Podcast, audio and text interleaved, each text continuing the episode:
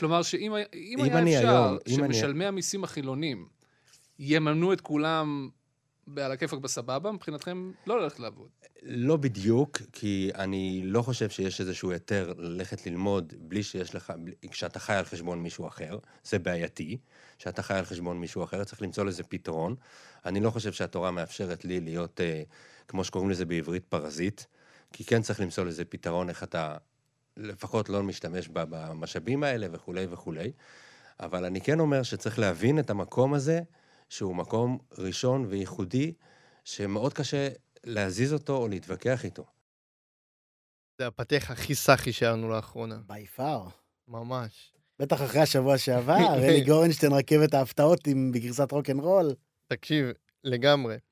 Uh, טוב, אנחנו שמענו עכשיו את uh, אבריימי יוסטמן, שהוא מטעם יהדות התורה, מנכ"ל הקרן לשילוב חרדים, uh, בריאיון עם שלום סטרדמסקי מכאן 11, מדבר על uh, שילוב uh, חרדים ב...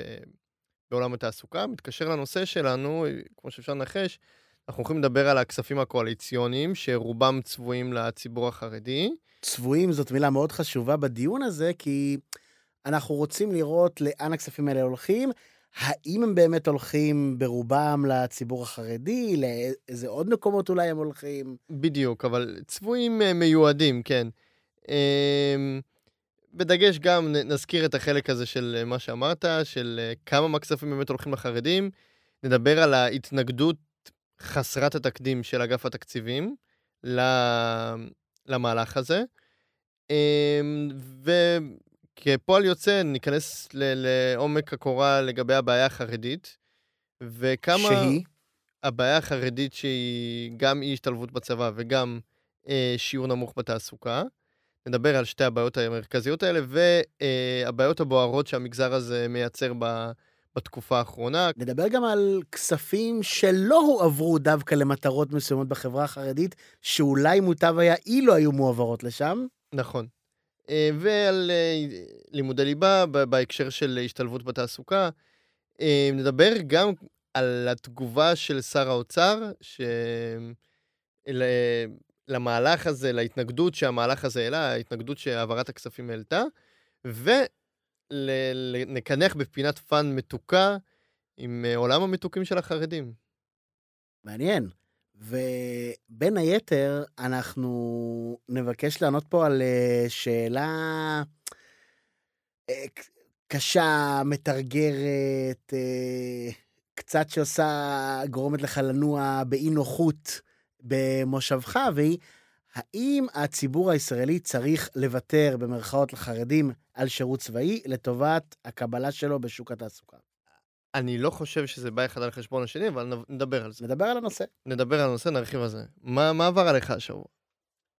אה, אז ככה, אני ביקרתי השבוע עם אה, שני חברים במה שנקרא הבית המצויר של אה, סם חלבי בדאלית אל כרמל.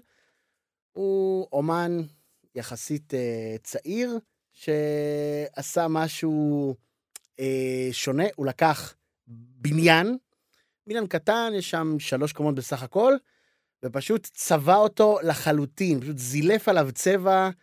אה, בהמון המון גוונים, אה, בפנים, מבחוץ, לרבות על המדרכה והרכב והעצים והריהוט בתוך הבית. והריהוט, הכל, הכל, הכל. זה... צבעוני. הייתה איזה כתבה או משהו, לא? על ה...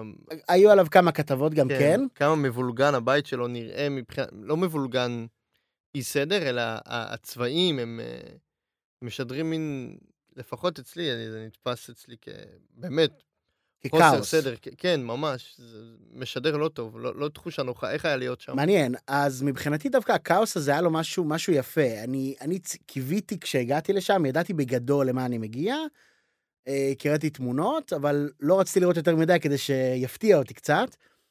אה, וקיוויתי לחוות איזשהו משהו כזה עוצמתי, אתה יודע, כי אתה לא, אתה לא חווה דברים כאלה. למי ממאזיננו שלא עשה פטריות, כנראה גם כן לא חווה, או כל מיני סמי הזיה, כנראה לא חווה איזשהו משהו כזה שאתה ממש, לכל מקום שאתה מסתכל, אתה פשוט רואה עשרות צבעים. אמ, ואני אני חייב לומר שלא חוויתי איזה משהו כזה, לא הייתה איזו חוויה גרנדיוזית, אבל זה היה מיצג יפה, נהניתי להיות שם, זה מאוד שונה, זה חוויה, זה נחמד, גם טיילנו שם באזור, בדאלית אל כרמל, ואכלנו בכלל, כפר אה, מאוד מאוד נחמד ומסביר פנים, בכלל בשבתות נחמד שם. אה, ובסוף הסיור עלינו לגג, והנה עמד לו שם אה, האומן בעצמו, ושוחח איתנו. והשאלה הראשונה והיחידה שחשבתי לשאול אותו, היא, מה עבר לך בראש שעשית את זה? תשמע, הוא פשוט לקח אין ספור גלונים של צבע, נדמה לי שהוא אמר 14 אלף. וואו. אה, שוב. אנחנו מדברים פה גם על אה, צלחות, על ריהוט, תכולה, הכל. הכל, הרצפה, הכל, אתה לא רואה. משהו אחד חסר צבע, או לבן, או... א- אין. י- יש שם שני חדרים שהם, אה, אה, כן? כן, ספוילר אלרט, יש שם שני חדרים שהם בשחור לבן, אחד מהם חלקית, אבל דווקא יש לזה איזושהי אמירה גם כן. אה, או אני או מדבר שאולי אין לזה מהתמונות אמירה. שאני ראיתי, זהו. זה אולי לאו דווקא אמירה, אמירה זו מילה מאוד לא נכונה, אה, כי מה שבאתי לומר, מה שרציתי לשאול אותו, זה מה הרעיון מאחורי היצירה הזאת? מה רצית להבהיר כאן? מה רצית לעשות פה? ומה שהוא אמר לי זה, שום דבר, אין אמירה. אין אמירה, זה פשוט משהו שקמתי ואמרתי, זה מה שאני רוצה לעשות. ו... אתה מאוד אוהב את סוג האומנות הזו. אה, אה, לא, דווקא לא, אני- אתה אומר בסרקזם. אמ, זהו, אני בא, חכה, חכה. לא, אני אגיד למה אני אומר את זה, אוקיי. אני אומר, אז דווקא אני אומר, קודם כל זה מיצג יפה. זה יפה לראות, טוב שהוא עשה את זה, אני שמח שהוא עשה את זה, אני שמח שביקרתי שם. ו... ודווקא אהבתי את התשובה הזאת, תשובה מאוד כנה. אתה יודע, בקלות הוא היה יכול לבוא ולהגיד, אני ניסיתי לייצג את הכאוס שבחיי האומן, או איזה משהו כזה גרנדיוזי, ולא, הוא היה קודם כל מאוד כן ואהבתי את זה, זה אחד. על זה דיברתי. אה, אוקיי. ושתיים, אה, גם בעקבות שאלות אחרות שהיו שם, איזה, בעיקר איזה זוג מבוגר ששאלו אותו נורא שאלות כבדות באומנות וכולי, ואומנות פוסט-מודרנית, ו... מה, על מריחת הציור, כן, מריחת והוא- המכחול, ו... זה, וזה היה ברור מהתשובות, שהוא לא שם, זה לא הכיוון שלו. הוא פשוט, זה מה שהוא רצה לעשות. למה? ככה. היה לו כן איזשהו עניין קצת, שהוא אמר אחר כך שהוא רוצה איזושהי אידיאולוגיה כזאת של לעשות את העולם יותר צבעוני במידה מסוימת, שאני מאוד מתחבר לזה, ו- וסבבה, אבל זה לא העניין. זו גם לא הדרך להפוך אותו לצבעוני. לא, בסדר. אבל בסדר. ב- במידה מסוימת, כן, למה כן. לא? כן.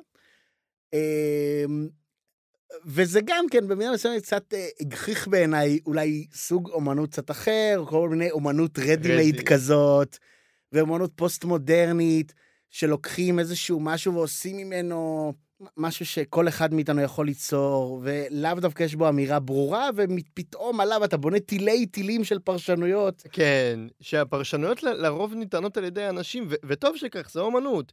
כל אומנות היא כזאת, גם שירה ו- וגם אה, כתיבה וכל תרבות שאנחנו צורכים היא... או על ידי האומן, שלנו. אבל לפעמים גם האומן נותן את הפרשנות. פשוט אני נכון. אומר, תשמע, היצירה שלך היא אבל- גם לא מיוחדת, אבל פה אצלו מאוד אהבתי את הכנות. מאוד, ושוב, זו באמת יצירה יפה, יש משהו יפה, וזה לא סתם שהוא שפך צבע, כן? יש שם, אתה, לא, לא, יה- אתה מגיע לשם, אתה רואה את האומנות, כן. הפיור, אתה, זה משהו שאני לא הייתי מסוגל לעשות. לא, זה לא ילד. לא, לא, זה לחלוטין לא ילד. צריך להגיע לשם ולראות, כי כן. זה, זה משהו, אין ספק שיד של אמן אה, הייתה מעורבת בסיפור הזה. אה, וסתם, אני רוצה להזכיר למשל, אה, לפני כמה שנים, באיזשהו מוזיאון בחו"ל, מישהו שכח אה, משקפיים על הרצפה במוזיאון של אמנות פוסט-מודרנית, ואז המון אנשים התקבצו סביב המשקפיים, התחילו לתת פרשנויות. המשקפיים שעל הרצפה, זה בעצם איך שהאומן רואה את העולם, כאילו מלמטה, דרך המשקפיים שלו, שככה צריך לראות את הדברים.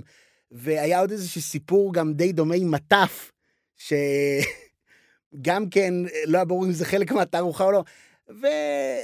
ואני חושב שלעומת אה, חלבי, שהוא באמת אומן מוכשר, וראיתי את זה פשוט ממקור ראשון, וגם משיחה איתו, הוא בחור מאוד אינטליגנט.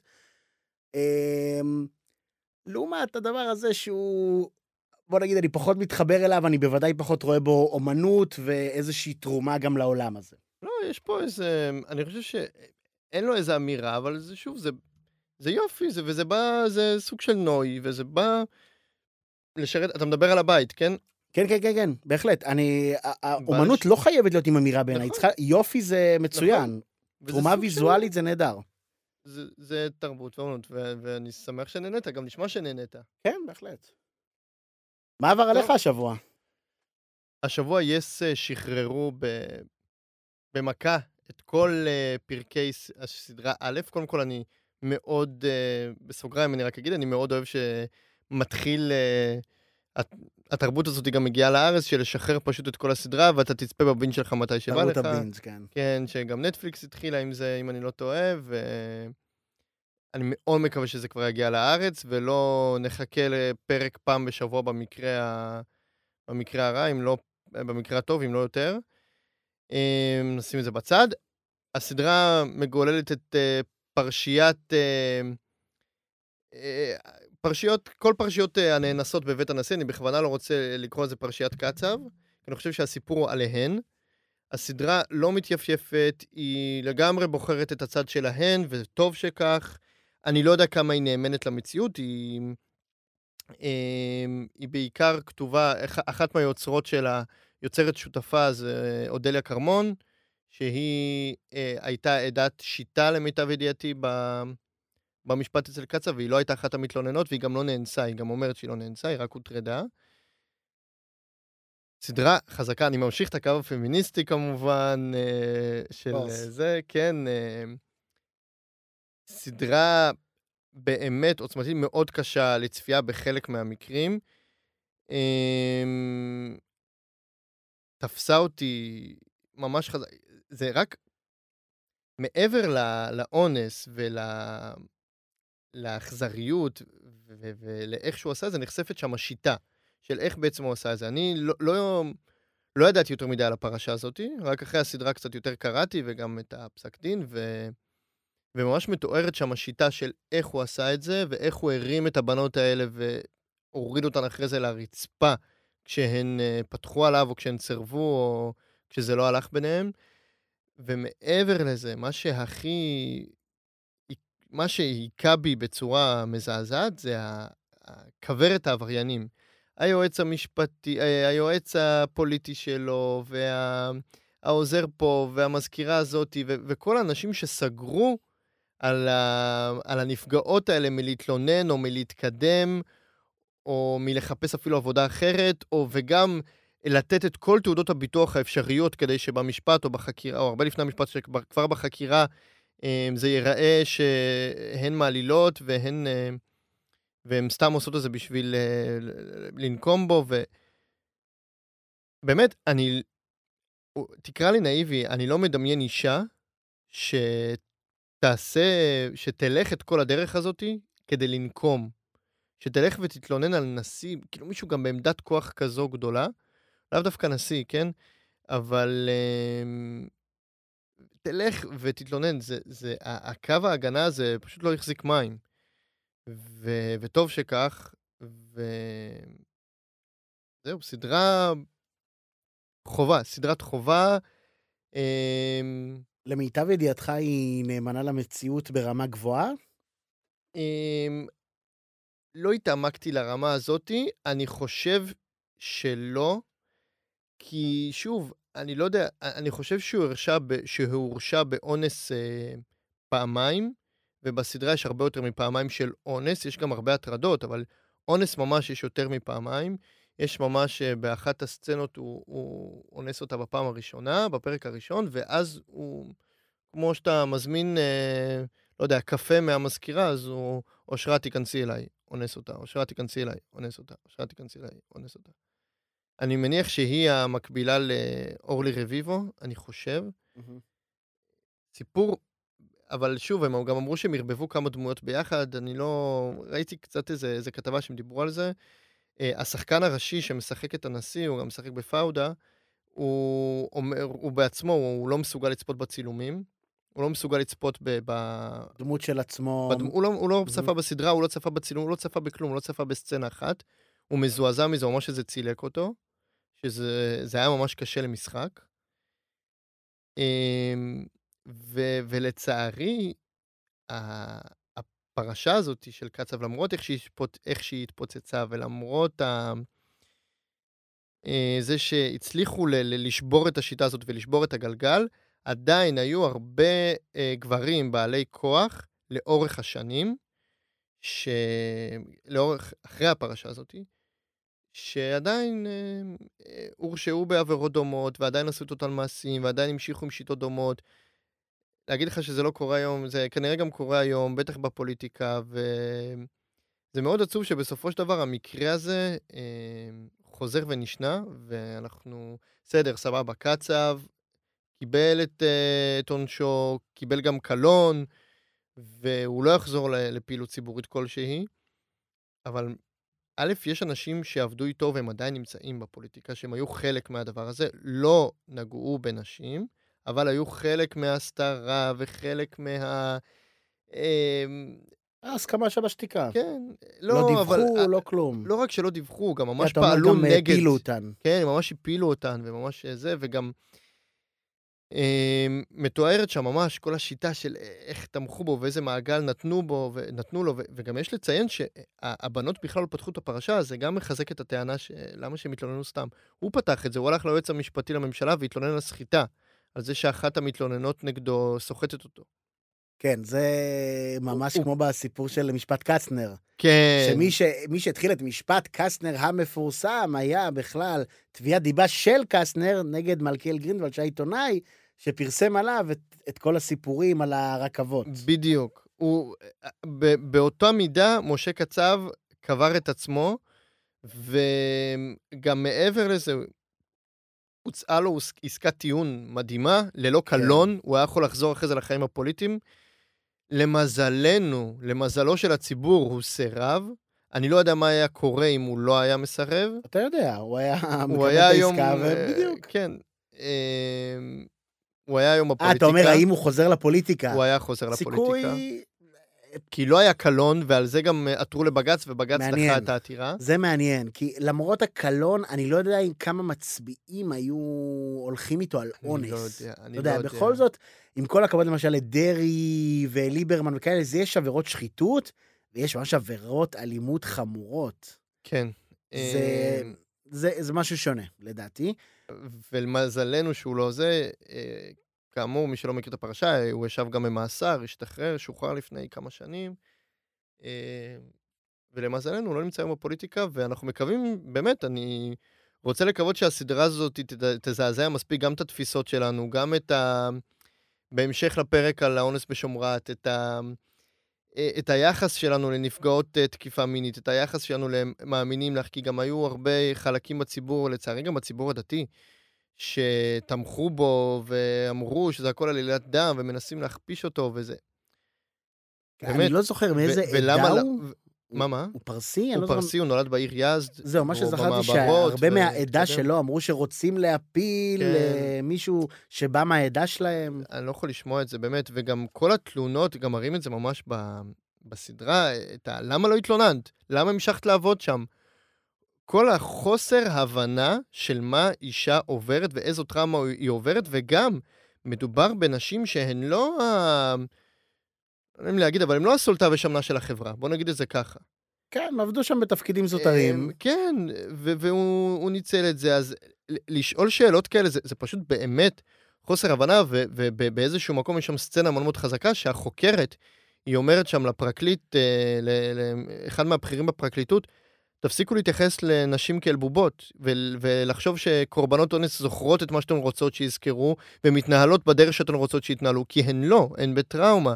הן לא מגיבות כמו שאתן מצפות מהן להתנהג. כי זה באמת היה קו ההגנה העיקרי של הנשיא, וגם תעודות הביטוח שלו, הוא כל הזמן היה אוסף מהן מכתבים של... אה,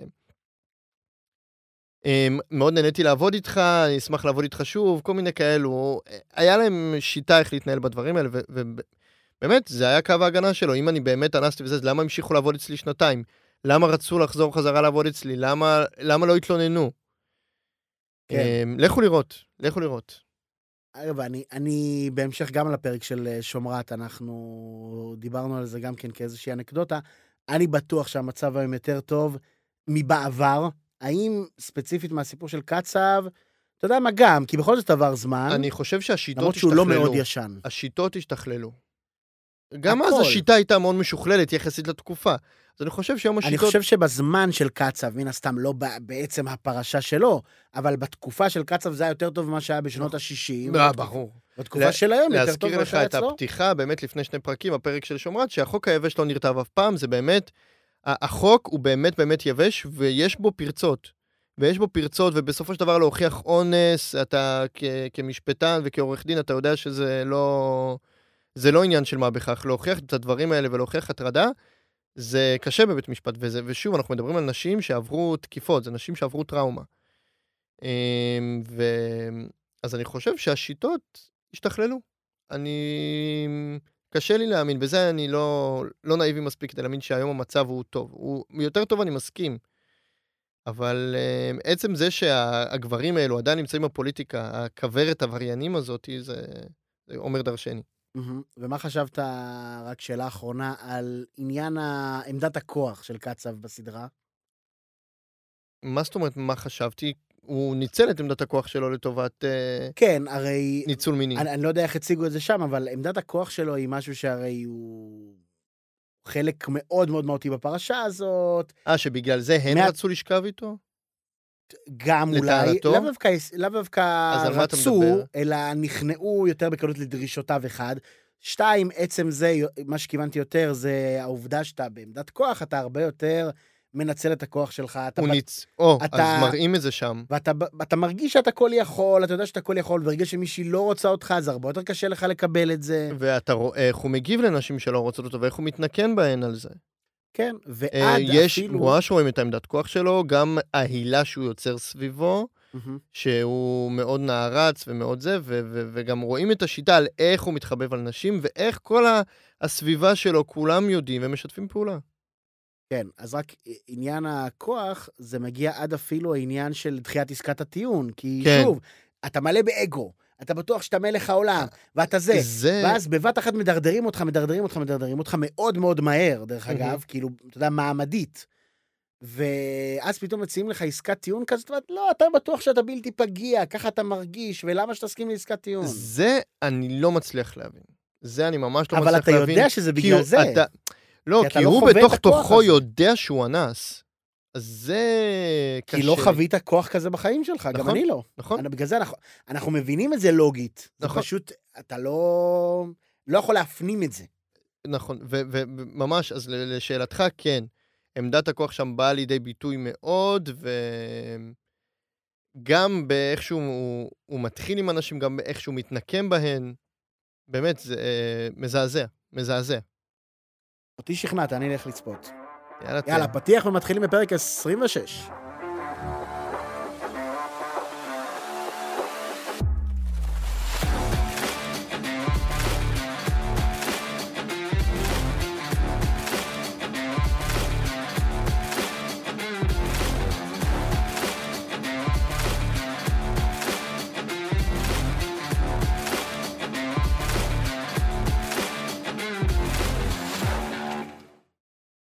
אז יש איזה Buzzwords כזה, Buzzword כזה לאחרונה, בעיקר אה, אה, על אה, הדיבור על כספים קואליציוניים. אז שנייה לפני שאנחנו צוללים באמת ל, לנושא ומה קרה איתם, אז מה זה בכלל כספים קואליציוניים?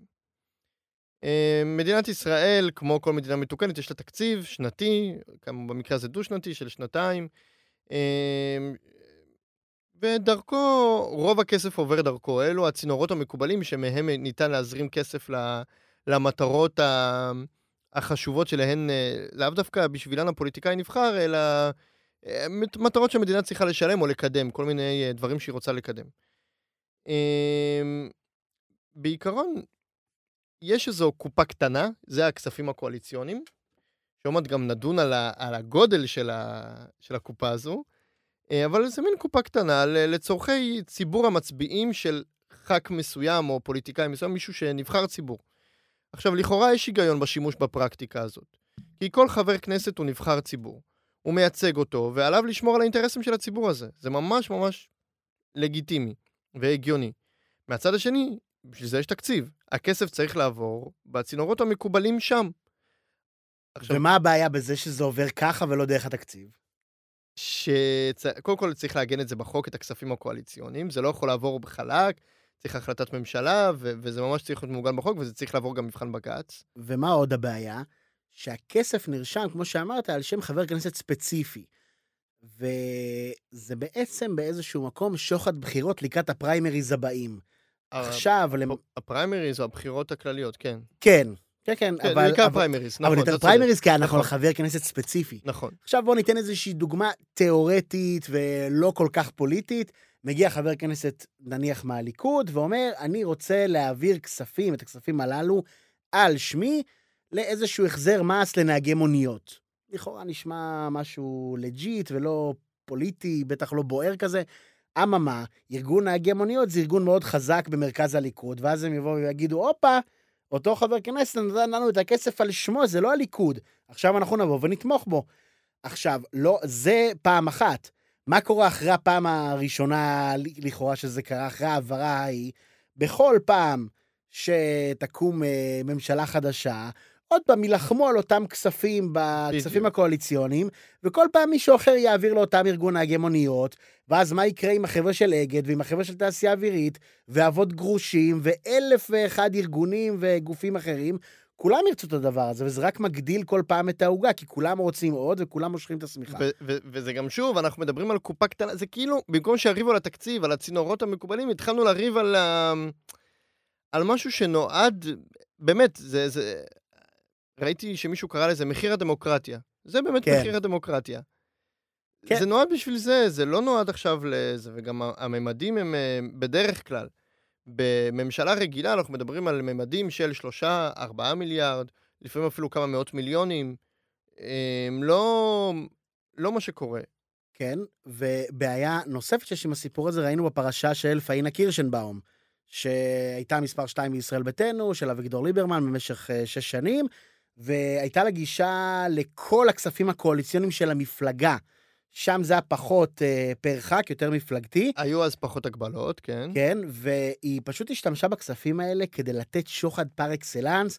דוגמה אחת שאני זוכר, למשל, היא העבירה כמה מיליונים לאיגוד הכדורסל, ואז הבן שלה קיבל שם עבודה. כלומר, ממש שוחד לחלוטין, אין פה שום שאלה. היא הורשעה מעל 20 עבירות של ענייני שוחד ומרמה והלבנות הון וכולי על הסיפור הזה.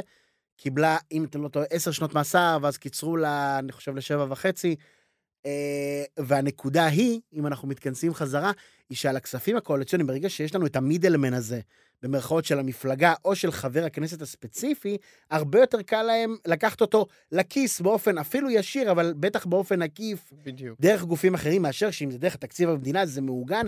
הצינורות הם צינורות הרבה יותר חסונים ויותר קשה ככה לקחת את הכסף לכל מיני מקומות אפלים כאלה. אז נכון.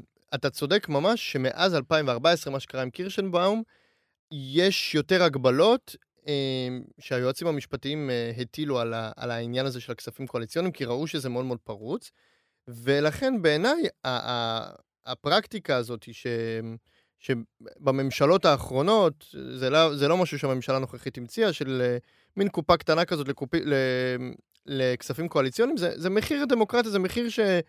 ש, שאפשר לשלם, וזה בסדר, זה צודק לשלם, כי גם בסופו של דבר זה בא לשרת את הציבור שבחר, וזה בסדר, כי איגוד המוניות שהזכרת הוא גם אחד מציבור הבוחרים ששלח את ח"כ איקס לכנסת, וזה סבבה שהוא יקבל הכל במידה, כן? כשאני מדבר על, על מידה זה, אני, אני, אני אומר, זה אז לא... זה אני לא יודע, כי אתה מדבר איתי על האם אה, אה. לגיטימי לתת להם, אבל אה, מה שאנחנו באים ואומרים זה, למרות שאולי לגיטימי לתת להם, אני לא, לא, לא נכנס ספציפית לדוגמה של אני נהגי אומר המוניות. שזה מגעיל, אני מסכים איתך שזה מגעיל, אבל אם זה המחיר שצריך לשלם לדמוקרטיה, אז בסדר. כן, אוקיי, זה, זה בסדר. אני אומר, אה, אה, כי אנחנו אומרים מראש, למרות שנניח שהמטרה הזאת אמרנו שהיא כן, טובה, בדיוק. היה צריך להעביר אותה דרך תקציב המדינה. נכון, נכון, בדיוק, צריך דרך התקציב. אבל מה שקורה בממשלה הנוכחית, זו פשוט חוצפה, אנחנו נדבר, ניכנס רגע מה קורה אצלנו. תקציב, כלומר, אצלנו בהווה, אמ, תקציב מדינת ישראל הוא סדר גודל של כ-500 מיליארד שקלים. מתוכו רק כמה עשרות מיליארדים פנויים, השאר די בילט אין כזה בתקציב, לביטחון, לבריאות, לחינוך, דברים שאנחנו בכל מקרה חייבים לשלם עליהם. כלומר, יש כמה עשרות מיליארדים פנויים, ומתוכם 14 מיליארד ש"ח הולכים לחרדים, כלומר לכספים קואליציוניים. או ככה לפחות אה, נכון, הטענה. בדיוק, ככה טענה בתקשורת. זה, זה חסר תקדים. זה פשוט באמת עזות מצח, ניתוק מוחלט מצורכי הציבור. זה יריקה בפרצוף, השתנה עם המקפצה, איך שלא תקרא לזה, באמת, זה, זה מרתיח. נכון, עכשיו, אבל מה האם... באמת כוללים ה-14 מיליארד האלו? זהו, האם ההשתנה מהמקפצה היא השתנה בקשת כל כך כל כך אה, גבוהה, או שהקשת... בוא נדון על? הזווית. הסימפטוטה פחות משמעותית ממה כן. שחשבנו. הנה, איש המתמטיקה פה לידי. כן, נקודת הקיצון היא, כידוע, אני ומתמטיקה חברים טובים. אה, אז כמו שאמרת, באמת, אה, בדרך כלל, הכספים הקואליציוניים מגיעים באמת לסדר גודל של 3-4 מיליארד שקלים, לפעמים קצת פחות, אה, והפעם מדובר על 14 מיליארד. אלא מאי? קודם כל, כמו שגם כן ציינת, מדובר בתקציב דו-שנתי. כלומר, אנחנו מדברים פה על 7 מיליארד לשנה, ולא 14 מיליארד, כי אם אנחנו משווים את זה לממשלה הקודמת, למשל, אז אי אפשר לבוא ולומר, שם היה שלושה, פה יש 14. אז זה לא, לא נכון. שם היה שלושה, פה יש שבעה, כן? מהמם. שבעה כל שנה. דיוק חשוב. זה דבר ראשון, דיוק חשוב מאוד. עכשיו נח- נחזור להתייחס ל-14. האם כל ה-14 מיליארד הולכים לחרדים? גם לא נכון. מסתכלים על הכספים הקואליציוניים ורואים שיש כספים שמועברים לכל מיני חטיבות ביניים, כל מיני תוספות אה, כאלה ואחרות באקדמיה, לא כל כך משמעותיות, אבל שתי תוספות מאוד מאוד משמעותיות, זה לבריאות ולביטחון הלאומי. של סדר גודל של 2 מיליארד וחצי שקלים למשך השנתיים. כלומר, בוא... שוב, קשה, אני לא התעמקתי ב... ראיתי שיש סעיפים בכספים הקואליציוניים שהם לאו דווקא לחרדים, בכספים הקואליציוניים, אבל שהם באמת לכולנו. ביטחון לאומי לכולם, לא למגזר מסוים, וגם הבריאות לכולם, וגם החינוך הוא מגיע שם לכולם. אבל אה, חלק הארי, וגם שהוא גדול מהכספים הקואליציוניים בשנה רגילה, חלק הארי כן הולך לחרדים. ועל זה, זה אנחנו נתעכב. אז אה, נכון, זה לא 14 מיליארד, ואנחנו לא נופלים לפייק הזה כמובן, אבל זה כרגע, העזות מצח מבחינתי זה הפי שתיים, זה, זה ההגדלה של הכספים הקואליציוניים בזה. בכל מקרה, אני, אני מסכים איתך, עזות המצח היא, היא כן. לחלוטין קיימת, וצריך לשים לב שלמשל, סתם, העניין הבריאותי הוא קל, קל לומר למה הוא יותר אה, לגיטימי במרכאות מאשר לתת לחרדים. כן, זה עניין של כולם, וכל הציבור משלם. אבל אפילו ארגון נהגי המוניות, נניח אם זאת הייתה החלטה מהמם. שמתקבלת, לא מדובר על סקטור מסוים שמקבל את הכספים האלה מתוקף השתייכותו לסקטור. לא מדובר פה על, אתה מקבל את הכסף כי אתה גבר, אתה מקבל את הכסף כי אתה מזרחי, אתה מקבל את הכסף כי אתה עובד חילוני. בחברה מסוימת, כן. כן, אתה מקבל את הכסף פשוט כי אתה משתייך לציבור, והתמרוץ של הכסף הזה ומה הוא ייצור, זה מה שאנחנו ניכנס אליו קצת נכון. בהמשך. אז באמת, שלושה, שלוש מטרות עיקריות שהן המטרות של הכסף הזה, שמשרתות מטרת על אה, גבוהה יותר. אחד, אנחנו מדברים על תלושי מזון שיגיעו בעיקר למשפחות החרד... החרדיות, בסוגריים. אמ, גם אייטמים בתקשורת וגם אה, אגף התקציבים שחקר את הנושא הזה עם אה, תלושי המזון שהיו בתקופת הקורונה, הראו שהחרדים, על אף שיעורם באוכלוסייה, מקבלים כמעט פי שתיים משיעורם באוכלוסייה תלושי מזון. כלומר, אם הם... כלומר, פי כמו- ארבעה מאשר השיעור האמיתי שלהם. נכון. אה, הם מקבלים פי שתיים מכולם, והם, כלומר, חצי מהשיעור נכון. שלכאורה היה זכאי. ומשהו שם לא, לא עובד כמו שצריך. ה- ה- מי שמקבל, התבחינים, הם לא, הם לא מספיק אה, אה, מדויקים, ובאמת, הכסף לא מגיע לאנשים שבאמת צריכים אותו, אלא לאנשים שכבר, לצערי, כבר יש להם. אה, אז אמרנו, אחד, תלושי מזון, שתיים, הגדלת קצבאות האברכים, אה, והכי חמור, לדעתי, הכי חמור, זה הגדלת התקציב למוסדות פרטיים שאינם מלמדים לימודי ליבה. כשכל זה, כל הדבר הזה, שלושת המטרות האלה משרתות את מטרת העל, שזה, אני לא, אני לא אגיד אי עידוד, אבל זה, זה לא מעודד גברים חרדים לצאת לעבוד. או. ולמה הדבר הזה חמור? כל הכלכלנים באגף התקציבים במשרד האוצר מצביעים על זה שכדי שהכלכלה הישראלית תתקדם בקצב דומה בו היא צמחה בעשורים האחרונים, דרושים שני שינויים עיקריים. קודם כל, גידול בתעסוקת נשים ערביות וגידול בתעסוקת גברים חרדים. היום אנחנו מתמקדים בחרדים, גם אם תעסוק, תעסוקת נשים ערביות יש בעיות, אבל לפחות אנחנו, התקציב כרגע לא נוגע אליהן. ההשקעה הכספית הזאת שאנחנו משקיעים עכשיו בחרדים, היא בעצם תיקח את הכלכלה הישראלית אחורה. עכשיו, מה, מה באמת הבעיה עם חרדים? שב... כלומר, מה הבעיה שהכסף הזה ילך לחרדים? וזה, אנחנו רואים את המצב היום, שבגלל הקצב והגידול הדמוגרפי הבלתי סביר שלהם, ב-10-15 שנה הקרובות הם יהפכו לכמעט רבע מהאוכלוסייה. עכשיו, אם הם יישארו עם שיעור תעסוקה דומה להיום, של משהו כמו 50 אחוז, וגם אם ימשיכו להשתכר נמוך מאוד ביחס לממוצע במשק, אז הכלכלה הישראלית תתקשה מאוד מאוד לנסוק. אנחנו לא נצליח לשמור על אותה רמת חיים, והמדינה לא תוכל לספק לנו את אותם שירותים. עכשיו, אני מסכים שיש בתקציב הזה הרבה דברים אחרים שאני לא שש עליהם בלשון המעטה. ואני מסכים שהם מדברים פה על חרדים ועל, אה, ועל דברים וזה, אבל, אבל מדובר פה במקרה של להשקיע כסף בלכרות את הענף שאנחנו יושבים עליו, ממש לשים את הכסף על המסור ו- ולקנות את, ה- את הכריתת העץ. זה לא מדובר על השקעה במשהו שאולי הוא לא נכון, אלא ממש להשקיע במשהו שיזיק לנו בטווח הארוך. כן, זה, זה באמת שתי נקודות. זה א', כמו שאתה אומר, ממש לשים כסף כדי לקחת אותנו אחורה, ושתיים, העניין העקרוני הזה שהזכרתי קודם, לתת כסף לאוכלוסייה מסוימת מתוקף היותה כזו. נכון. לא, לא כי הם עניים. לא מדובר על לתת כסף למשפחות מרובות ילדים, לעניים, לזה, כי אתה חרדי והחלטת שאתה רוצה ללמוד תורה במקום לעבוד. כי אתה חרדי ויש לך מספיק נציגים בכנסת, יש לך כוח אלקטוריאלי מאוד גדול. כן, טוב, ככה לא, זה, הם לא מגדירים את זה ככה, אבל... אה, עכשיו, אה, בהמשך למה שאמרת קודם, שהכספים הקואליציוניים הללו בעצם נלקחים, והם לוקחים אותנו אחורה מבחינת תעסוקת חרדים. למה זה? כי אנחנו א', מעודדים אה, את היותר חרדים ללכת ולהיות אברכים ברגע שאנחנו מגדילים להם את הקצבאות. ודרך אגב, היום אה, פורסם, אני לא יודע אם זה פורמלי ומאומת, שהסיכום של נתניהו הגיע עם גולדקנופ, אה, כי היו עוד אה, בעיות היום, יום שני, יום הקלטת הפרק, אה, על כך שכל אברך יקבל תוספת חד פעמית של 2,000 שקל. זה, זה לא מעט, כן? פר בן אדם. אמ, וזה משרת את המטרות שהגדרנו, כן. זה אחד. שתיים, הדבר הכי משמעותי, כמו שאכן ציינת, זה עניין לימודי הליבה. בעצם אי מתן התשתית האמיתית והאפשרות האמיתית ללכת לאקדמיה וללכת לעבוד בחוץ במקצועות באמת יותר נחשקים, יותר מכניסים, כי באמת ברגע שהאופציה של החרדים שיוצאים מהתיכון תהיה לרוב או ללכת ולהתחיל להשלים בגרויות לבד, ו...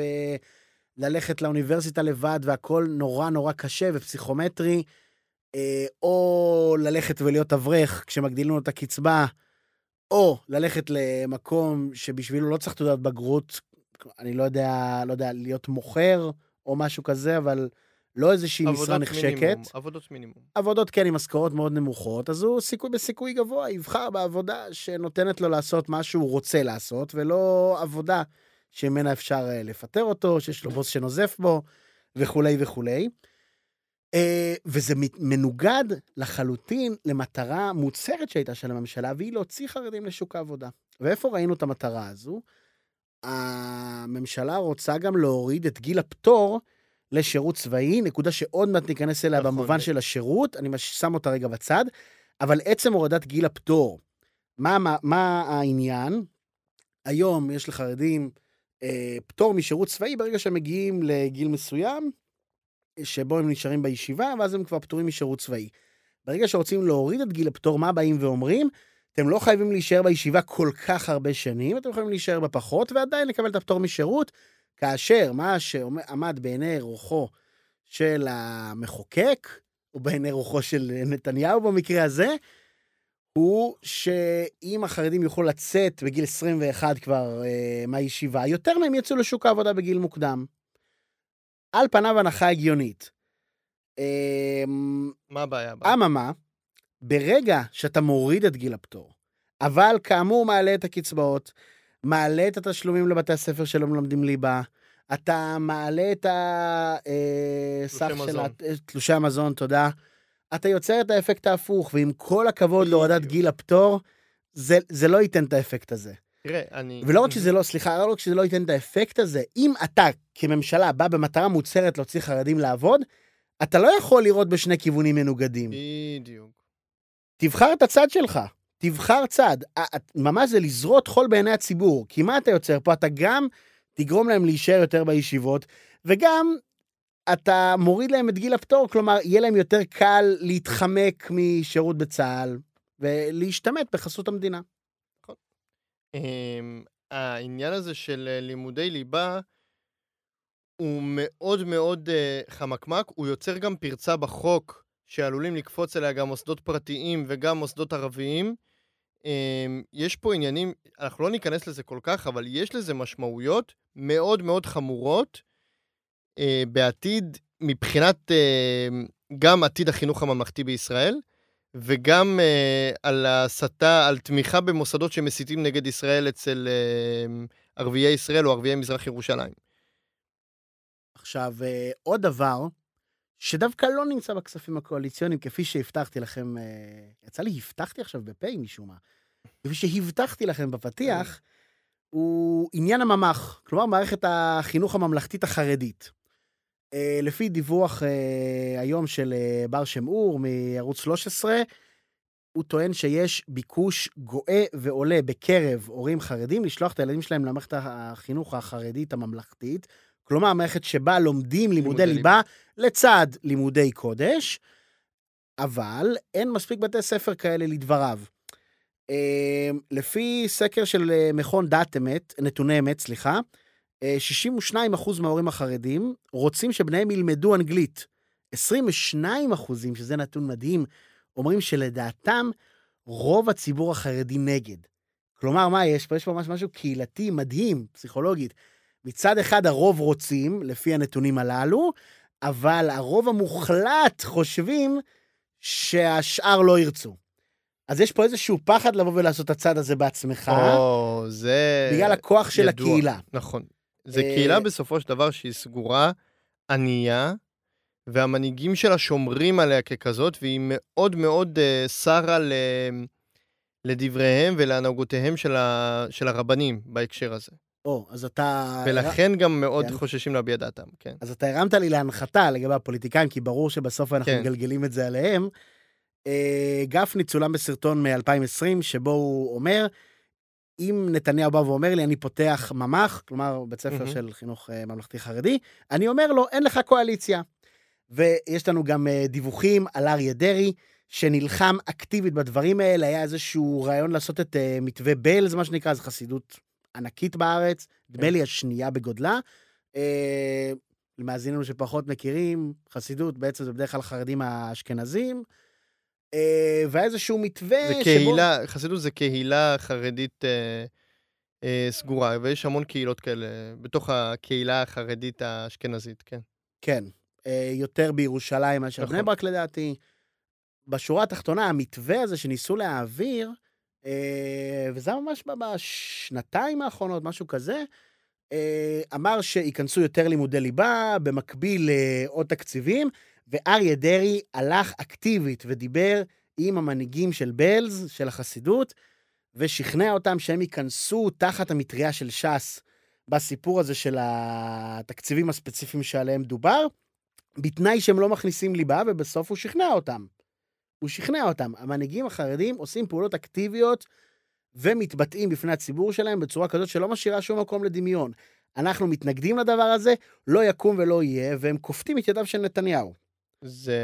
וגם את, את ידם של הציבור שלהם, לפי הסקר שהצגת. כן, שוב, ו- לפי הסקר הזה, ש... תשמע, הנת- הנתונים בו, הם נראים קצת. אופטימיים מדי, אני חושב. יכול להיות כן. 62 אחוז רוצים.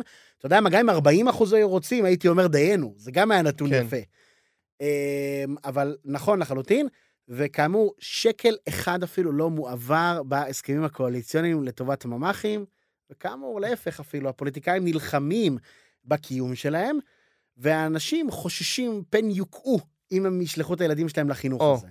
זה, זו באמת הבעיה ב... ש... ש... בקהילה החרדית, שהם הם לא... הם מייצגים את הציבור שלהם, אבל הם לא מייצגים את הציבור שלהם, הם יותר... אה, הם לא נתונים לביקורת מצד הציבור שלהם, כי הציבור שלהם מאוד מאוד מוחלש.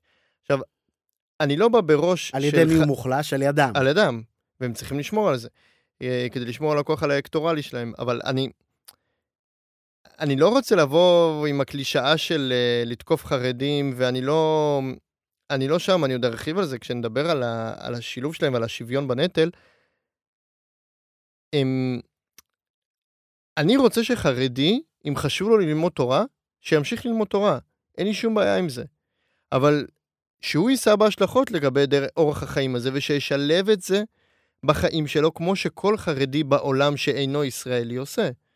אני לא בא, כי, כי תמיד החרדים, הטענת הנגד היא תמיד שאנחנו מנסים לחלן אותם uh, בציבור, כשאנחנו מנסים לשלב אותם, ולא. אני, אני עוד ארחיב על זה בהמשך, שבאמת המטרה היא לא לפגוע בחרדים כחרדים, ולא לפגוע חס וחלילה באורח החיים שלהם ובתפיסות העולם שלהם, ממש לא. לא, אין, אין שום עניין כזה. אני חושב לרוב המוחלט של החילונים והציונות ו... הדתית אין שום עניין כזה. אני מסכים איתך, אבל לחרדים זה כנראה לא ברור מאליו. ובאמת, מה, מה הבעיה החרדית באמת בארץ? מה, מה באמת כן, הבעיה? כן, עם, ה, עם המינוח ההוקו כן. מתרגר הזה. ממש. אז uh, נחזור קצת להיסטוריה. בן גוריון פטר 400 בחורי ישיבה מפטור uh, משירות בצה"ל, ומאז הדמוגרפיה ממש בקטנה השתנתה. Uh, בג"ץ החליט שהפטור הזה הוא לא שוויוני, ודרש מהמדינה חקיקה להסדרת הנושא. עכשיו, to make a long story short, ביולי הקרוב יפקע תוקפו של חוק הגיוס הנוכחי, והמדינה תידרש לחוקק חוק חדש בנושא, כך שיעמוד גם במבחן בג"ץ וישמור על עקרון השוויון. let me doubt it, שזה יעבוד. כן. Um, עכשיו, יש פה שתי בעיות עיקריות, כלומר, עם החרדים. יש לנו גם את הבעיה החברתית של שוויון בנטל, ואיך אנחנו תופסים את צה"ל, ויש פה את הבעיה הכלכלית של מה שדיברנו, של אי השתלבות מספקת בתעשייה. כלומר, שיעור תעסוקה מאוד מאוד נמוך. ו- וחיים במובע, במידה מסוימת לפחות על חשבון הציבור. נכון, שזה הבעיה הכלכלית. חוץ מההשתלבות. זה עוד בעיה, זה, זה כלומר זה עוד... אני חושב שברגע סעיף... שנפתור את הבעיה הכלכלית, זה יפתור גם את זו. סביר להניח שהן הולכות כן. יחד, רק בוא נגיד בתיאוריה לפחות נכון. היית יכול לפתור אחת ולא את השנייה. נכון. עכשיו, הדעה האישית שלי, אמ, וזה מאוד קשה לי להגיד את זה, כי אני, אני פוגע בצה"ל באיזשהו מקום, אבל כרגע צה"ל לא באמת חשוב לי מההקשר של גיוס חרדים. אני מבין שזה יוצר אצלם המון המון חיכוכים, וזה כרגע... זה לא ילך. אנחנו רואים שזה לא הולך כבר עשרות שנים, שכל המהלכים שמנסים לעשות להפך, הם רק גורמים להם יותר ללמוד תורה ויותר להתבצר, ופחות לצאת לשיעור, לעבודה. אני אומר, כרגע, באמת, ובלב כבד ובמחיר מאוד מאוד כבד, של ויתור על צה"ל כצבא העם, בואו נתרכז בבעיה הכלכלית. הבעיה, ה... הבעיה החברתית היא פחות משמעותית בעיניי. ואתה מדבר על צבא, אתה מדבר גם על שירות לאומי, כן? כן. אני אומר כרגע, לא להכריח. לא להכריח, זה גם לא יקרה. כאילו, בינינו, זה לא יקרה. אתה מסתכל בראייה מאוד פרגמטית. אתה אומר, גם ככה הם לא הולכים... גם ככה הם לא יתגייסו. בינינו, הם, הם לא יתגייסו. זה לא יקרה. ואנחנו רואים שזה גם לא קורה בשטח עם כל הניסיונות וכל הזה, וגם הם גם הממשלה, אז כנראה שבוודאות חוק הגיוס יתאים למידותיהם, כך שהם לא יתגייסו. אני לא מעוניין כרגע להתנגש עם החרדים, אני מעוניין כרגע להגיע לפתרון בצורה הקלה, ב... הקלה ביותר, והכלכלה בוערת, לצערי, הבעיה הכלכלית היא הרבה יותר חמורה מבעיה חברתית. אני מעוניין כרגע להגיע להישגים, לפתור את הבעיה הזאת. המחיר שכנראה נשלם, זה שצה"ל כבר לא יהיה צבא העם, וזה כואב. זה מחיר מאוד מאוד כבד. כן. אנחנו אמ, מדברים על רבע מהאוכלוסייה שלא תתגייס, זה, זה לא נתפס. אז אני מסכים איתך שה... מה זה אני מסכים איתך? גם ההשקפה, אני חולק איתך את ההשקפה שהעניין הפרגמטי הוא יותר חשוב מאשר אה, עניין שהוא יותר אה, רעיוני, אה, נקרא לזה, של, אה, של שוויון, שוויון החוק. כיום יש בעצם אפליה חוקית.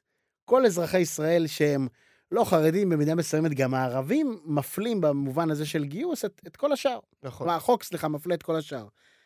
אמ, אז יש איזשהו פתרון שראיתי, זה משהו מאוד מטריד אותי, ואני הרבה פעמים חושב על זה, ו- ויצא לי קצת לדוש בזה עם עצמי, וטיפה לשנות את הדעה אפילו.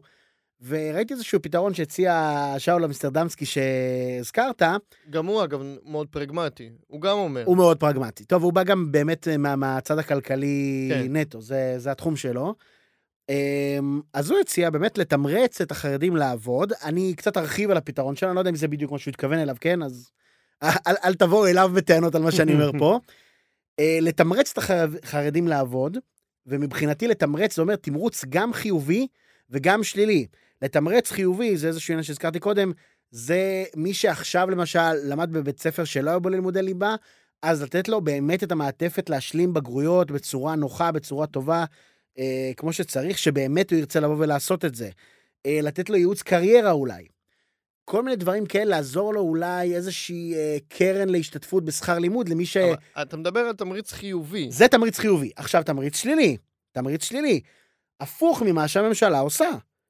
לעודד אותם לצאת לעבוד, שזה עושים על ידי הורדת הקצבאות בדיוק. לאברכים, אבל על ידי איפוס הקצבאות, לא איפוס, אבל פגיעה, הורדה ב- מהתקציבים של בתי הספר שלא מלמדים או, ליבה. זה הכי חשוב לדעתי. או יותר כל נכון, הדברים האלה. במקום לפגוע אפשר לתמרץ את אלו שכן. יש תמריץ חיובי, תמריץ שלילי. שוב, אגב, הממשלה, יש לה איזשהו תמריץ חיובי במובן יש הזה. לי בעיה עם תמריץ שלילי, כי אני לא רוצה להתנגח איתם, אני רוצה כרגע ל- ל- להגיע ל... אני חושב שתמריץ חיובי הוא יותר משפיע. המילה להתנגח היא מעצבנת אותי פה.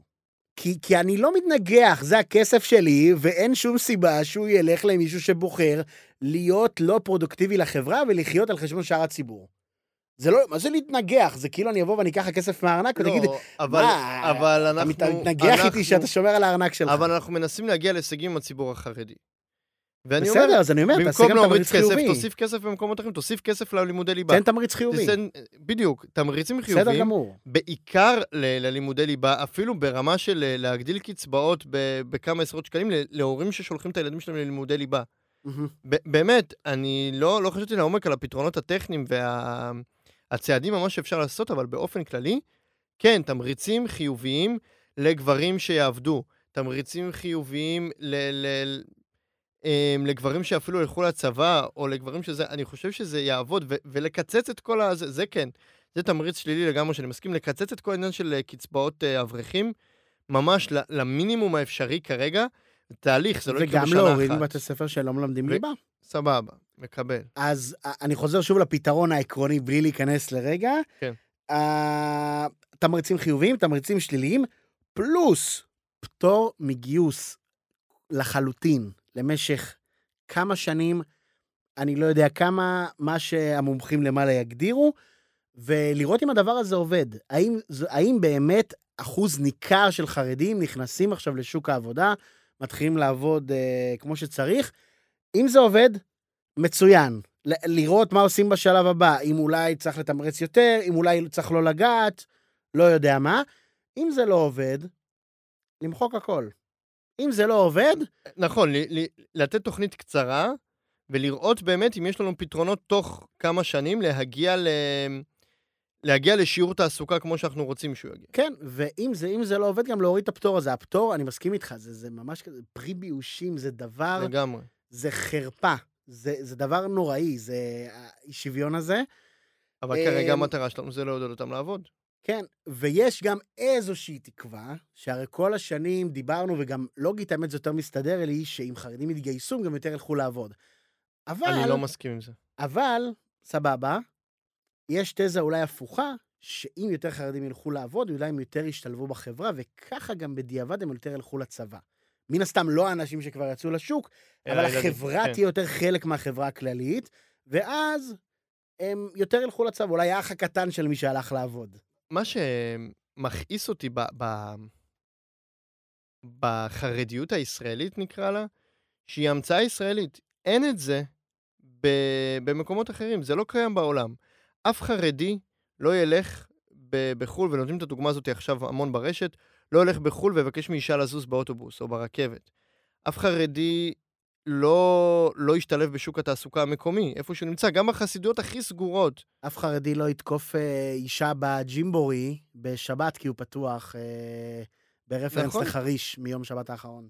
ה- הקיצוניות הזאת שהשתלטה פה, שזה עוד משהו, בעיה ב- באמת בציבור החרדי, זה, זה בגלל ההיבדלות שלהם וההקצנה שלהם בתוך עצמם, בתוך, בתור uh, חברה סגורה, שהיא לא חלק בכלל מה, מהמגרש שלנו. היא לא חלק, היא לא משחקת איתנו את אותו משחק, היא בעולם משלה, זה... ו, ועצם זה שהם לא... לא, אמרתי שוב, אני לא מנסה להביא אותם לאותם עולם, לאותו עולם ערכים כמו, כמו של הישראלי המצוי, אלא להביא אותם למצב שיוכלו לעמוד בכוחות עצמם, שלא יהיו חברה ענייה ומוחלשת. כי בסופו של דבר, ככל ששיעור ה... הדמוגרפיה שלהם גדל, כי ככל שהשיעור הדמוגרפי שלהם גדל, ההשתלבות שלהם היא הכרחית בשביל כולנו בתעסוקה. כן, ואם אתם לא מאמינים למילים שלנו על העניין הזה שהחרדים הם נתלים על צווארו של הציבור הישראלי, אז תקשיבו לקטע הבא ולאדם הבא שיגיד לכם את אותו דבר. בבקשה. was leading to demographic and economic uh, collapse, okay? And the same thing was happening in other sectors, uh, the ultra-Orthodox community and so on. They didn't work. They just had a lot of children, which the others, uh, you know, the public, the private sector had to pay for. And when you cut that, well, Jordan, you, I can tell you, you don't become very popular, okay? אז למי שאיכשהו לא חי במדינה ב-30-40 שנה האחרונות, הדובר הוא בנימין נתניהו, אה, יחד עם אה, דוקטור ג'ורדן פיטרסון, סליחה, אה, פסיכולוג אה, קליני מקנדה, אה, מוכר מאוד אה, בקרב חוגים, נקרא לזה, יותר של הימין הליברלי, אה, בערוץ דיילי ווייר. הבהרה, לא מדובר ב-AI או משהו כזה, זה נתניהו בריאיון, אם אני לא טועה, מהשנה האחרונה. אנחנו לא קהילת הלימונים. לא, לא, לא קהילת הלימונים. ושם הוא אומר במפורש אה, שקהילות מסוימות, כמו למשל הקהילה החרדית, היא לא קהילה שיצאה לעבוד, רק הביאה הרבה ילדים, והיא תלויה בכספים של שאר הציבורים בישראל. הוא אומר את זה בקולו.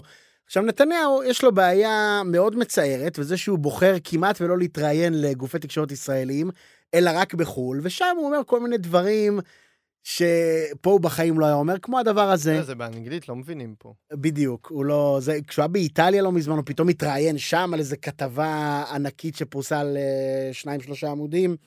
בארץ הוא לא עושה את זה.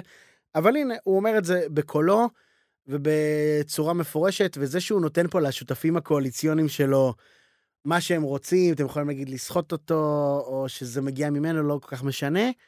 הוא לא היה אומר פה, ובמפורש הוא מודה בזה שזה המצב במדינת ישראל כיום. וזה גם בהמשך לפתיח שפתחנו איתו עם אה, אה, הח"כ מיהדות התורה, שבעצמו אה, מביע הסתייגות מהעניין הזה של פרזיטיות כלשונו. בהחלט. טוב, אמ, אז נגיע לאיזשהו מינוח שנכנס חזק מאוד לשיח הישראלי בשנה וחצי האחרונות, מס עבאס. מה אתה יכול לספר לנו על המינוח המופלא הזה? אה, קודם כל, למה אנחנו מזכירים את מס עבאס? כי כשהועלו הטענות מול סמוטריץ', שכאמור, גם הוא, אגב, לא התראיין אה, בנושא, בנושא התקציבים ו... וחלוקת הכספים הקואליציוניים, הוא במין שיחת מסדרון כזה בכנסת, הוא דש, מה, דש מעבאס, אה, דש מה-53 מיליארד נכון. של אני לא מדייק בניסוח. וקודם כל, כמובן, כמו שכבר דובר הרבה בתקשורת, ננפץ שנייה את הפייק הזה, נפריך אותו. לא מדובר על 53 מיליארד, מדובר על תוכנית חומש שנתניהו התחיל אותה בממשלת, אה, ממשלתו הקודמת, ולפיד ובנט רק המשיכו אותה. אשררו. נכון. משהו שקורה בכל ממשלה לגבי כל מיני תוכניות. וזה תוכנית חומש, כלומר זה לחמש שנים, ומדובר, בניגוד למה שהחרדים עכשיו מקבלים, מדובר בהשקעה תשתיתית. אם זה חינוך, אם זה תחבורה, בעיקר תחבורה, וגם זה בתנאי שיעמדו ביעדים, כל ש... כלומר שינצלו את זה, המימוש הוא רק ליעדים מסוימים שהממשלה הגדירה, שהם תשתיתיים לגמרי. זה לא ילך לדברים אחרים, כלומר זה ילך להשקעה בציבור הערבי, כדי גם אותו לקרב יותר ל... למגרש הישראלי, נקרא לזה ככה. כן, מה שדובר בזמנו זה סלילת כבישים, אה, מקומות עבודה נוספים ומיגור האלימות, שלוש מטרות שהן מטרות כלליות שוודאי רלוונטיות לכלל הציבור. נכון. אה, או, או בכל באופן- מקרה, גם אם לא רלוונטיות, הן מקדמות ציבור מסוים שרלוונטי. כן, לא שאמור לקדם פה. את כלל בדיוק, הציבור. בעצם. בדיוק. כן, אה, כשחשוב כמובן לדייק למקרה שזה לא היה ברור, המיליארדים המדוברים בתוכנית חומש, הכוונה 30 מיליארד, שבכל אחת מחמש השנים, לא בכל שנה 30, אלא בכל שנה 6. פלוס יש איזה שהם 20 אה, מיליארד שמחולקים לתשע שנים, וכו' וכו' וכו', שבפועל עברו רק אה, בין 2 ל-3 מיליארד וחצי. אה, בקיצור, באמת, פייק מוחלט. ומי שזוכר, אה, יאיר שרקי במהלך אה, מערכת הבחירות אפילו פרסם שבמשא ומתן בין נתניהו, סליחה, לא במערכת הבחירות, במהלך המשא ומתן על אה, הקמת הממשלה, נתניהו ישב עם יהדות התורה, ושם הם אמרו לו, מה, אנחנו רוצים את ה-53, כמו שבנט נתן לעבאס, ואז הוא אמר להם, אה, שומעים? בסוף זה היה שני מיליארד, ולא באמת. אה, מה שלא הפריע לו כמובן להמשיך אה, למחזר את העניין של ה-53. ובנוסף, אחרי הקמת הממשלה, ביבי אמר שהוא ימשיך לתת את ה-30 מיליארד בתוכנית החומש, מה שאומר שהוא basically עושה בדיוק את, את מה שבנט עשה, עשו. שזה נכון. בדיוק מה שביבי הראשון עשה. אבל עכשיו זה ביבי השני, אנחנו בעולם אחר זה ביבי לגמרי. באנגלית. כן, בדיוק. אבל ביבי כאילו רק האותיות, ביבי. יפה. טוב, אז בוא תן לנו את דעתך בכלל על כל הסוגיה הזו. אני חושב שכבר הצגתי דעתי באמת בסוגיה, אה, וגם הצגתי את הפתרונות האפשריים, אה, שבאמת, אני רוצה את החרדים חלק מהציבוריות הישראלית, חלק מהעשייה הישראלית, חלק מהמשק הישראלי, אה, ואני חושב שדרך תמריצים חיוביים בעיקר אפשר להגיע לזה. אז אמ, הייתי רוצה להתייחס לכמה מהטענות שעולות הרבה פעמים מהצד, או של הציבור החרדי, או של אני לא חרדי, אבל הנה למה אתה טועה, והחרדים הם אה, ממש לא לוקחים כסף מכולם. אה, אחד זו טענת, אה, מה שנקרא, יששכר וזבולון. כלומר, טענה שיש חלק שלומדים וחלק שעובדים, אתם עובדים בשבילנו, אנחנו לומדים בשבילכם, אנחנו מגנים עליכם. אנחנו מגינים עליכם, זה, זה כבר על הסיפור של הצבא. כל מערכת הביטחון מושתתת על לימוד התורה. כן, הכיפת ברזל והכיפה האמיתית. אמת. אמ, עכשיו, אני רוצה להסב את תשומת לבכם שגם בעולם המשפט וגם בעולם ההלכה, אם הצד השני לא מקבל את העסקה, אין עסקה. כלומר, העסקה דורשת את הסכמת הצד השני, כן? זה, זה לא באמת עובד ככה שצד אחד כופה עסקה, כופה עליו הר כגיגית. זה רק הקדוש ברוך הוא, זה לא קיים. ואם כרגע אנחנו רוצים לצאת מהעסקה, אז גם כן איזושהי זכות שיש לצד הזה. אמ, אז אני מציע שתלמדו בשביל עצמכם, אנחנו נעבוד בשביל עצמנו, ו- וזה הכל, וככה אנחנו, אנחנו נפריד את הכוחות ואת העסקה הלא כל כך אה, טובה הזו. דיבור נגוע קצת. למה? כי אנחנו רוצים את החרדים פה, בסדר, סבבה. מה, איך ממה שאמרתי הבנת שאנחנו לא רוצים את החרדים פה? כי אתה אומר, אתם תלמדו, אנחנו נביא את הכסף, והפרד? ומשול. הפרד ומשול בכסף, מה, לא הבנתי. סבבה. אתה ואני עושים, עושים שותף בכסף? אנחנו באותו חשבון בנק? לא, אנחנו מדברים פה על לי שירותים כסף, אני תורם שהמדינה לך צריכה כסף? לתת, אבל אני אומר שבסופו של לא, דבר... לא, לא, זה לא שירותים שהמדינה צריכה לתת, אנחנו לא דבר מדברים פה אני- על בריאות אני מסכים ותשתיות. איתך, רגע, בטווח הארוך זה אמור להיות ככה. אבל לא, אבל זו טענה טובה, כי הרבה אנשים גם העירו לי בזמנו על הפרק ההוא. אני רוצה להבין מה בדברים שלי הוא, הוא מתרגר הוא- לסיפור הזה. הוא מפלג, כי בסופו של דבר, המדינה היא מדינה יהודית, והיא רוצה לתמוך בערך לימוד התורה, והחליטה שערך לימוד התורה הוא חשוב לה כדי לתמוך בו. אז אני חושב שלא לגיטימי לבוא לכלל הציבור ולומר להם, אתם תשלמו כדי לתמוך במישהו שילמד תורה. אני חושב שזה חושב- כן לגיטימי, לא בהיקפים שזה נעשה היום. אני חושב שזה לא לגיטימי בכלל. אין לזה בעיניי שום הצדקה. יש גם משהו, משהו שכבר העליתי בעבר, הרבה מאוד הוצאות ממשלה שאני בדיוק. הייתי רוצה לקצץ בדיוק. בהם, זה בעיניי כמו השקעה בתרבות, כמו השקעה בזה, זה בסופו של דבר זה המורשת היהודית. וזה, בתנאי- וזה עוד פחות, אגב- כי שוב, אני חוזר לנקודה, אגב- זה עוד פחות מתרבות, כי זה לא עניין שהוא עניין כללי, זה עניין של ציבור פר בן אדם. זה ממש, אתה מקבל כסף כי אתה כזה. כן, אבל זה הדת היהודית שהיא ההגדרה של המדינה, אבל אני חייב להגיד על זה משהו, שגם החרדים, וזה משהו שגם מכעיס אותי בציבור ה... בציבור החרדי. היהדות שלהם, כלומר, פיתוח היהדות ו... ו... והנחלתה כאיזו... כאיזה ערך יותר אה, ניכר או משולב או אה, מעורב בתרבות הישראלית, אני לא רואה את זה, אני אומר, בוא'נה, אתם מקבלים כל כך הרבה כספים כדי ללמוד כל הזמן תורה. איפה ההישגים, אתה יודע, אם היינו משקיעים ב... לא יודע, בבתי ספר מיוחדים, כך שיהיו שם אה, איזה זוכה הישגים היית רוצה לראות? זוכה למשל? פרס נובל. אז אני אומר, אז הייתי רואה בסופו של דבר אחד מזוכה פרס נובל. הייתי, אני, אני עוד באמת, אין פרס נובל בספרות תורנית. אני- אולי יהיה יום אחד.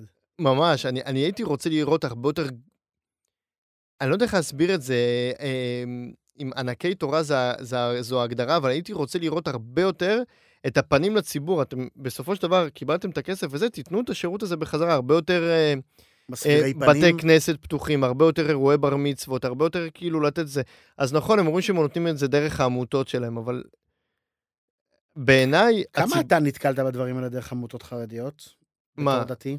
אה, לצער, אני חושב שזה, לרוב זה משפחות שחולות או, אתה יודע, או כאלה. בתוך הציבור החרדי. או בת... נכון, אה, כי בציבור החרדי יש הרבה יותר חולים, כי זו חברה הרבה יותר ענייה. בסדר, אבל כמה זה באמת... לא, אני לא מדבר שנייה החול, אתה אומר, בר... אתה אומר דווקא שירותי דת יותר. כן. לעשות אירועים וכאלה, אני לא יודע אם אירועים נתקלתי זאת המילה. אבל אני אומר, אה, להנגיש יותר את הדת, לקבל יותר ממנה, כמו שמי שמקבל אה, תקציב, אה, ספורטאי מצטיין, לא יודע מה, דברים כאלה, או זה, צריך להביא את ההישגים מהאולימפיאדה. מי שהולך ל... יש ציפייה אה, לפחות, כן. נכון, לא משנה, כן, מי שהולך ל... אה, התרבות, מי שמקבל תיאטרון שמקבל תמיכה ממשלתית, צריך למכור כרטיסים. אז אני אומר שפה, אה, אין להם שום פרמטר להצלחה. אין להם שום פרמטר, אז גם אם המדינה מעריך, מאמינה בערכים האלה, ובתכלס היא מאמינה, כי היא נותנת להם מספיק כסף בשביל זה, אם יש השקעה בכספים האלו, שיהיו איזה פרמטרים להצלחה, שיגדירו איזשהו משהו, שהם ייתנו לנו משהו בתמורה. ל- לערך היהודי שהם כל כך מקדשים, וביניהם הם גם שומרים על המדינה, כי מה זה מדינה יהודית ללא תחזירו לימוד משהו תורה? לציבור, אתה אומר, מהתחום הזה. מהתחום שלכם, מהתחום שלכם, תביאו משהו מעצמכם. נקודה מעניינת. אה, נקודה נוספת. אה, אני לא רואה הישגיות בציבור החרדי, זו, זו הכוונה שלי. כן, אתה אומר גם כן. הישגיות וגם העניין של לפנות לכלל הציבור. כן. נקודה מעניינת.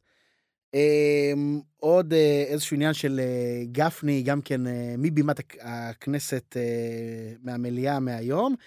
אה, קטע שבו הוא אומר, הילדה שלי לא למדה על נועה קירל, אז היא לא צריכה לקבל כסף?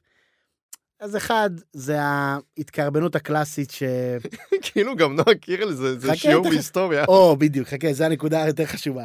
האחד זה ההתקרבנות הקלאסית, כי הסברנו למה הסיפור הזה של לתמרץ בתי ספר שלא לומדים ליבה, זה דופק את המשק הישראלי. הוא באמת אמר את זה, אתה לא ציני. לא, לא, לחלוטין אמר את זה. ושתיים, זה איזשהו עניין שהוא כבר באמת, אתה יודע, זה מרתיח. ואם אני אשאל את הביטוי מדוקטור אה, אב"ח, אבישי בן חיים, זה פשוט מרגיש לי שהחרדים זה... הם אדונים שלא מודעים לאדוניותם, או, או משהו כזה.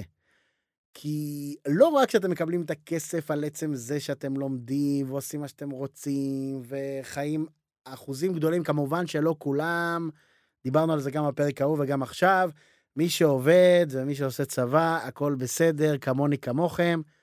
לא, אנחנו מדברים על הציבור. החרדי. כמובן, ציבור. הציבור, כציבור, בדיוק. הנתונים שלו לא משהו. אבל אני שם את כל זה בצד. חוץ מזה, אתה גם בא, והיחס הזה של הציבור החילוני זה העגלה הריקה. כן. זה לשים את זה על נס, מה הם לומדים שם בליבה שלהם? על נועה נועה קירל. זה מה שהם יודעים לעשות. שיעורי היסטוריה. לא, אין להם היסטוריה, מה זה מתמטיקה? מה זה הדברים האלה? אולי זה אחד מהאייטמים על שפספסנו. כבר, שזה נכנס ל- ללימודי זה- ליבה. זה היה מהיום פשוט. אה, וכמובן, הוא היה חייב לסיים, גם הייתי נותן לה קצת בגדים. הו-הו, איזה דעה מעניינת ומפתיעה. לא, אבל אני אומר שבהמשך לזה שהותקפתי עם נועה קירל והאייטמים, אז אולי באמת היה אייטם שזה נכנס ללימודי ליבה ופספסתי את זה. מעניין, יכול להיות. אה, עכשיו עוד טיעון זה טיעון ה... מה שאני קורא לו במרכאות טיעון הרוב השקט, הרוב הדומם, הרוב שוחר השלום. אה, זה באופן כללי לא לגבי דווקא החרדים, וזה שבסדר, יש אחוזים גדולים מאוד בציבור החרדי, שבעיקר עובדים יותר משירות צבאי, אבל עובדים סדר גודל נגיד של חצי, אה, גברים ונשים כמובן. ב- ביחד. אה, ונכון, באמת, משהו כמו חצי מהחרדים עובדים, וכאמור, הם, אין כלפיהם שום בעיות, להפך, זה גם יותר מרשים אפילו שאתם יוצאים מתוך הלחץ הזה והציבור הזה שיותר לוחץ אתכם לא לצאת לשוק התעסוקה, ואתם עושים את זה באמת אה, מרשים מאוד, ושאפו. אבל אה, עדיין אנחנו מדברים פה על ציבור שלם שמקבל את הכספים האלה, כאמור, אני אחזור על הנקודה הזו, מתוקף השתייכותו למגזר מסוים. זה לא שהרבה מהציבור הזה הוא עני ולכן הוא מקבל כסף. זה הרבה מהציבור הזה הוא חרדי, וחרדי במדינת ישראל מקבל כסף אם הוא מחליט שהוא הולך ללמוד תורה ולא אה, לא הולך לעבוד. ו, וזה פה העניין. ואם אתם מסתכלים גם על הרבה חברות בעבר, בסדר, המון פעמים יש את הרוב השקט, הרוב הדומם, ותמיד מדברים, מדברים על הקומץ האלים, המיעוט הקולני, הלא משנה מה. כי חבר'ה, זה בסדר, הם האנשים שגם מייצגים במידה מסוימת את המגזר, ואני הייתי מצפה מכם, הרוב הדומם, או החצי, או השוחר השלום, או וואטאבר, שאת עיקר הביקורת שלכם לא תפנו לתקשורת, או לאנשים מבחוץ שמבקרים אתכם, את הציבור השלם שלכם, אלא? אלא כלפי אותו חלק בציבור שלכם שמוציא לכם שם רע. גם, וגם כלפי המנהיגים שלכם. כן, כן, ברור. בעיקר ברור, כלפי ברור, המנהיגים ברור. שלכם שעושים לכם עוול רציני, כמו שבכל ציבור ובכל מגזר יש תלונות לגבי הפוליטיקאים או נבחרי הציבור שנמצאים שם ב- ומייצגים כביכול את הציבור הזה. כלומר, חילונים שיוצאים נגד אה, לפיד או נגד גנץ או נגד ביבי או נגד כל מדיניות ממשלה כזאת או אחרת, או דתיים שיוצאים נגד סמוטריץ' ונגד בן גביר. ככה זה צריך להיות, ככה דמוקרטיה עובדת. נכון. אה, ו- ובסוף אנחנו התרגלנו למציאות הזאת, אבל בעיניי זה פשוט מטורף שאם אתה נולד לציבור מסוים, אתה פשוט יכול לבחור שלא לשרת בצה"ל ולא ללכת לעבוד. זה באמת מחיר וזה כבד. דבר, וזה דבר לגיטימי, ובפרק ההוא שדיברתי על זה שה... אה, תקשור, שהחרדים מתקרבנים על עניינים של שנאת חרדים בתקשורת וכו' וכו' וכו', התכוונתי בעיקר לזה, כי אנחנו כאילו השלמנו עם המציאות המטורפת והמעוותת הזאת. שבגלל שנולדת למגזר מסוים, אתה פשוט יכול לבחור שלא לבצע את החובה האזרחית שלך, ולחיות על חשבון הציבור בלי לעבוד ולא לשלם מיסים וכו' וכו' וכו'. וזה הזוי, וזה לא לגיטימי, וצריך לדבר על זה יותר. ולזה התכוונתי אז, וזה מה שאני מדגיש היום. ונקודה, אנקדוטה באמת אחרונה בסיפור הזה, זה נסיים באמירה של אה, גלית גוטמן, על זה שהחרדים מוצצי דם. אה, וזאת אמירה קשה, היא לא ראויה, אני לא הייתי אומר אותה, מן הסתם. אה, מוצצי דם, בסדר, זה קונוטציות גם יותר בעייתיות, ואנחנו לא... אף אחד לא אומר שחרדים הם אה, יתושים, או אני, אני לא יודע מה. ערפדים.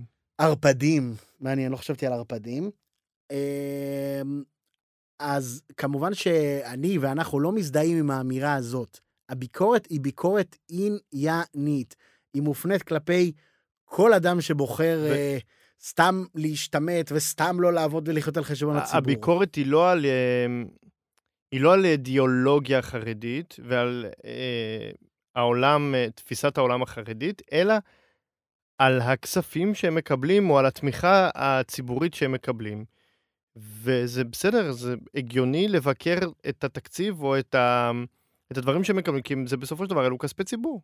כמו שאנחנו יכולים לבקר מטרות אחרות שאליהן הן הולכות. כן. במיוחד שהכסף הזה, כאמור, פוגע בנו בטווח הארוך. כן. ואגב, אה, גם בהם. כמו שאמרת, אני אוהב שבסוף אה, משהו כמו חצי מהבעיות במדינה מסתכמות אה, או בבן גוריון או במישהו מהתקופה שלו, כדי להראות עד כמה המדינה איך הזאת אתה בונה את הספיישל? יואו. עומדת על כרעי תרנגולת והכל ישראבלוף אחד גדול. אה, הספיישל הזה עוד יבוא, הוא חייב לבוא. כן. כלומר, כאמור? דיברנו לפני פרק על פרק, על אה, פרק שנעשה, אומרים שהיה פה שמח. אה, כן, זה. כן, כן. כן, על זה דיברנו. כן, יאללה, פינת fun.